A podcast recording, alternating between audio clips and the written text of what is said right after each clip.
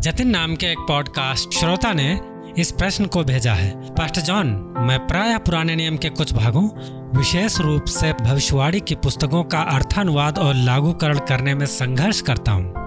जहाँ परमेश्वर का वचन इसराइल राष्ट्र के रूप में परमेश्वर के लोगों से बोला जा रहा था। हम ये कैसे परख सकते हैं कि क्या इसराइल को दी गई चेतावनियाँ या प्रतिज्ञाएँ अन्य राष्ट्रों, विश्वव्यापी कलिसिया में ख्रीष्ट की देह, या यहाँ तक कि व्यक्तिगत रूप से स्वयं पर भी लागू होती हैं या नहीं?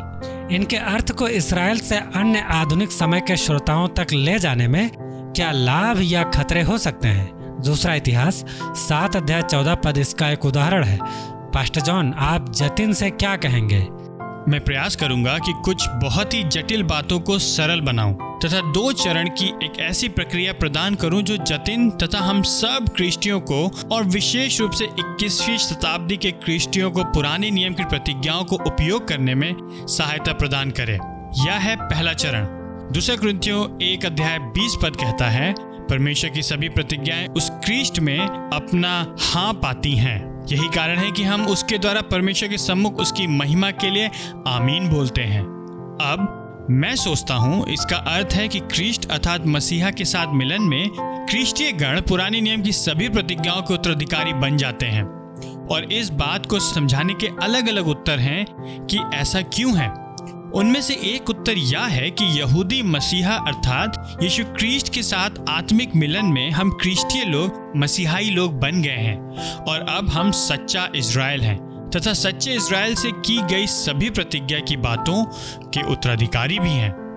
यहाँ पॉलुस इसे फिलिपियो तीन तीन में इस प्रकार से कहता है, वो कहता है, सच्चा खतना वाले तो हम ही हैं और वह फिलिपी में अपने गैर यहूदी श्रोताओं से बात कर रहा है। सच्चा खतना वाले तो हम ही हैं जो परमेश्वर के आत्मा में उपासना करते हैं, क्रिस्ट यीशु पर गर्व करते हैं और शरीर पर भरोसा नहीं रखते हैं। और जब वो कहता है कि हम खतना वाले हैं तो उसका अर्थ यह है कि हम अन्य जाति लोग जिनका यहूदी मसीहा यीशु से मेल हुआ है, सच्चे खतना वाले लोग हैं। तथा परमेश्वर के सच्चे इसराइल हैं। और इसलिए खतना वाले से अर्थात सच्चे इसराइल से की गई सभी प्रतिज्ञाएँ हमारी हैं, क्योंकि हम यीशु क्रिस्ट में हैं। भले ही हम यहूदी हों या गैर यहूदी हों। अब एक अतिरिक्त टिप्पणी। इसका अर्थ यह नहीं है कि परमेश्वर के उद्देश्यों में वर्तमान समय के प्रजातीय इसराइल के लिए एक वास्तविक भविष्य नहीं है, क्योंकि वे एक दिन मसीहा यीशु पर विश्वास का अंगीकार करेंगे और अन्य सभी क्रिस्टियों के साथ जो यीशु क्रिस्ट के भाग हैं,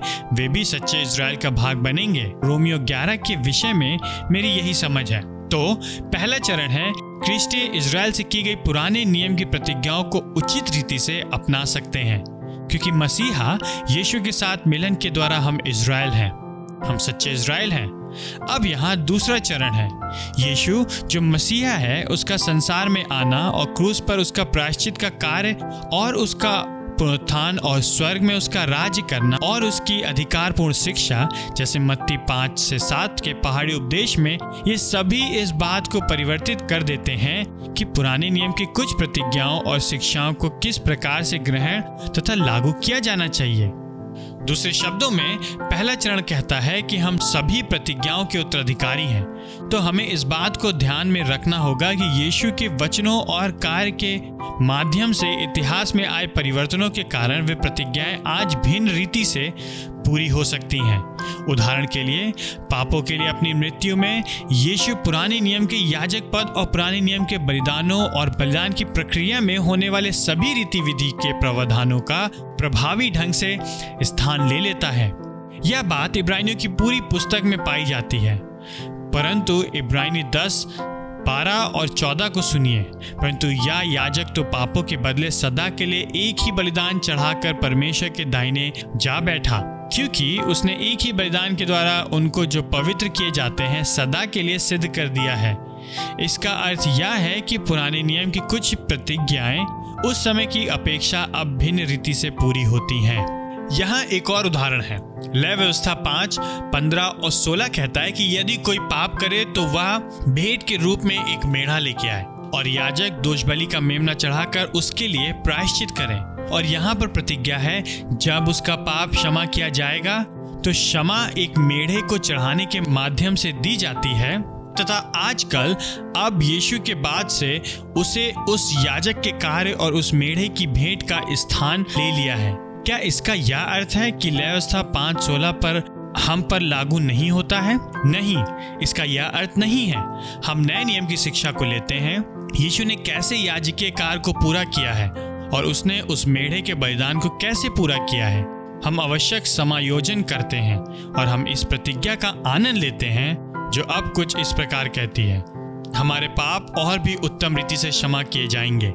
यदि हम पुराने नियम के मेढ़े और पुराने नियम के याजक के प्रावधान को नहीं, परंतु क्रिस्ट के कार्य महायाजक यीशु के बलिदान के प्रावधान को स्वीकार करें। और मैं आपको एक और उदाहरण देता हूँ, क्योंकि उसने इसके विषय में पूछा है, यदि मेरे लोग जो मेरे नाम से कहलाते हैं, दीन होकर प्रार्थना करें और मेरे दर्शन के खोजी होकर अपने बुरे मार्गों से फिरें, तब मैं स्वर्ग में से सुनकर उनका पाप क्षमा करूँगा और उनके देश को चंगा कर दूँगा।